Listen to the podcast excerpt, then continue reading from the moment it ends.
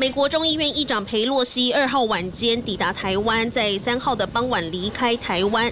不过呢，根据国防部三号发布的即时军事动态，就证实说，在三号的这天呢，总共是有二十七架次的中共军机侵扰台湾的防空识别区，而且其中有二十二架次是跨越了海峡中线，甚至呢，这个位置相当接近北北桃，军事挑衅意味浓厚。好，持续来关注，因为今天已经是共军军演第五天了嘛。今天有一个最新的照片是说，台湾军事迷温约瑟他曝光了一张照片，说这是一个成功舰的一个官兵，他们呢这几天一直被逼近这个海峡中线，甚至据说这国军也做好撞击准备。因为拍到这张照片哦，这两舰之间距离竟然只有两百码，大概是一百八十公尺。那么老师是不是帮我们分析一下，其实这次共军军演到底情况是有多么严峻呢？面对台独势力。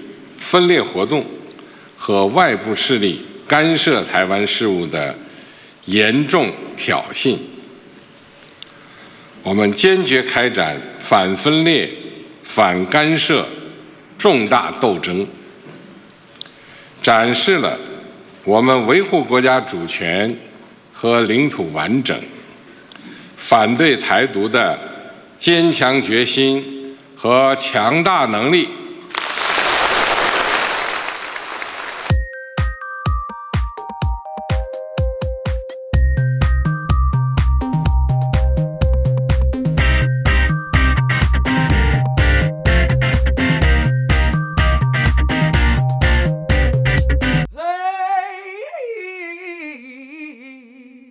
今天节目一开始呢，就分别播报了三则新闻，分别是空中、海上以及习大大在中国二十大之后发表的对两岸同胞的演说。就算你对政治无感、战争无感，听完以上的新闻，应该或多或少都嗅到了一些血的味道。没错，台湾是一个岛国，距上一次发生战争的时间是在二次世界大战日本战败的时候。一九四五年呢，十月二十五日，台湾光复回归，至今已过了七十七年。也就是说，七十七岁以前的台湾人民几乎没有战争在身边的感觉。诶，那也许你会说不对啊，最近一次的战争应该是国共内战或者是韩战爆发的时刻。好，就算是把时间轴拉近，这些战争友都离我们民国六十年以后，现在在听 Podcast 的朋友。是很近的吗？我相信都是非常遥远的。但纵观历史，合久必分，分久必合。台湾在历经和平这么多年之后，是否即将进入战争动乱的时代？两岸若爆发战争哦，很可能是所谓的代理人战争，是一场中美台三方的战争关系。中国为了国土统一的目标而发动战争，而对于资源、战力与领土相较于中国极度不对称的状况下。战争最后的结果，一般人很难下出台湾会获胜的结论。但变数就是在于美国在台湾背后的 support 程度，以及他如何支持的方法。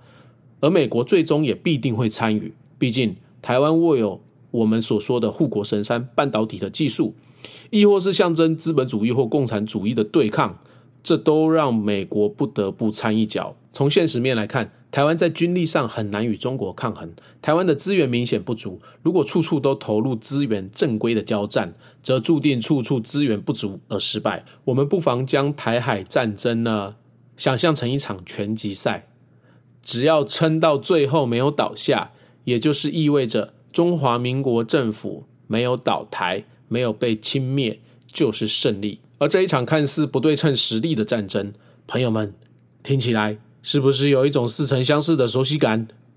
没有错，其实，在二十多年前，我们的星爷其实在《破坏之王》这部片之中，已经清楚的告诉我们不对称战争的思路。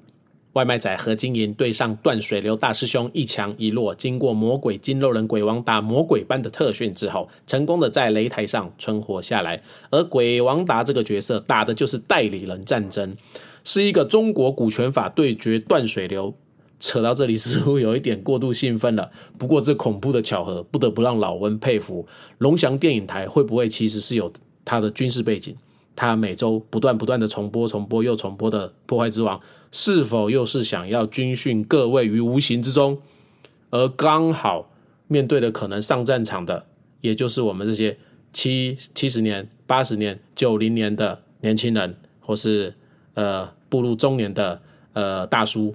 老温在这边想要做一集有关战争准备以及战争应对的节目内容的时候，当然不能去鬼扯淡、胡扯一些有的没的，所以也做了一些功课。那当然，我们就可以去看我们呃已经深耕台湾多年的军事杂志《全球防卫杂志》。而我在呃翻它的时候，找这些相关的资料的时候，诶，很幸运的翻到一期《全球防卫杂志》四百五十二期李佳明上将的内文章内容。内容中写道：我们可以把台海战争想象成一场拳击赛，中国一定要把台湾击倒才算赢，但台湾只要在比赛结束的钟声响起时还屹立不倒，就是成功。因此，依据台湾的战略目标，聚焦有限的国防资源，设定优先顺序，并做最合理的资源分配，这就是达成目标的正确战略。台湾与中国大陆之间隔着台湾海峡，大陆不可能像乌俄战争一样直接开坦克进来。全面武力犯台的第一步，很大的几率是发射飞弹及空中武力的攻击，摧毁台湾的指挥所、侦察。机场及军事基地，甚至是发电厂这些重要的民生基础设备。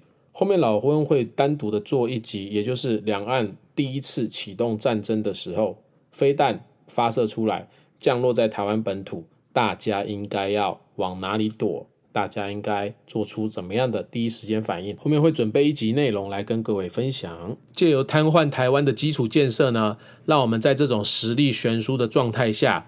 呃，让台湾呃主动来求和，但是面对这种状况，我们应该用拒止来取代传统的控制战场的做法。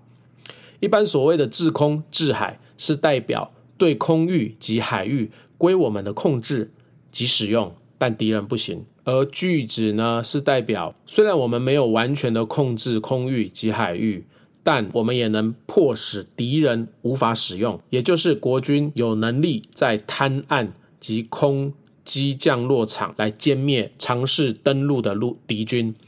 如果敌军无法登陆，共军无法哎来到台湾本土，则表示其他战略目标失败。就算他要打赢台湾，也要来接收台湾，也是要有军队从陆上来入侵吧？那我们只要能控制住这些登陆的呃目的地，也许我们就能在拳击赛的最后一刻屹立不倒，并且参加今晚的幸运轮大抽奖。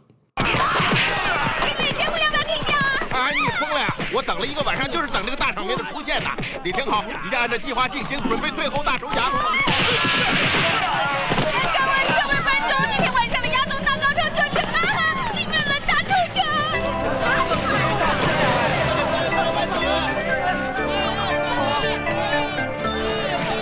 最近为了选举，台湾各种的政治口水战又冲刺新闻版面。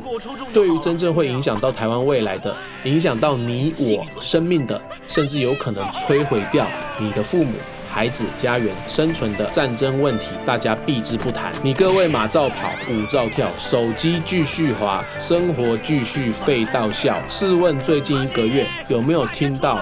共军的相关讯息在各大新闻版面没有吗？全部都是选举，每天都是台北市长的三位候选人的新闻版面，或者是呃文凭的作家呀，或者是呃贪污啊，像这样子的特别费啊，或者是什么助理费啊，都是这些新闻。你各位一定没有注意到，国防部公布的十一月六号台海周边空域空情动态新闻稿。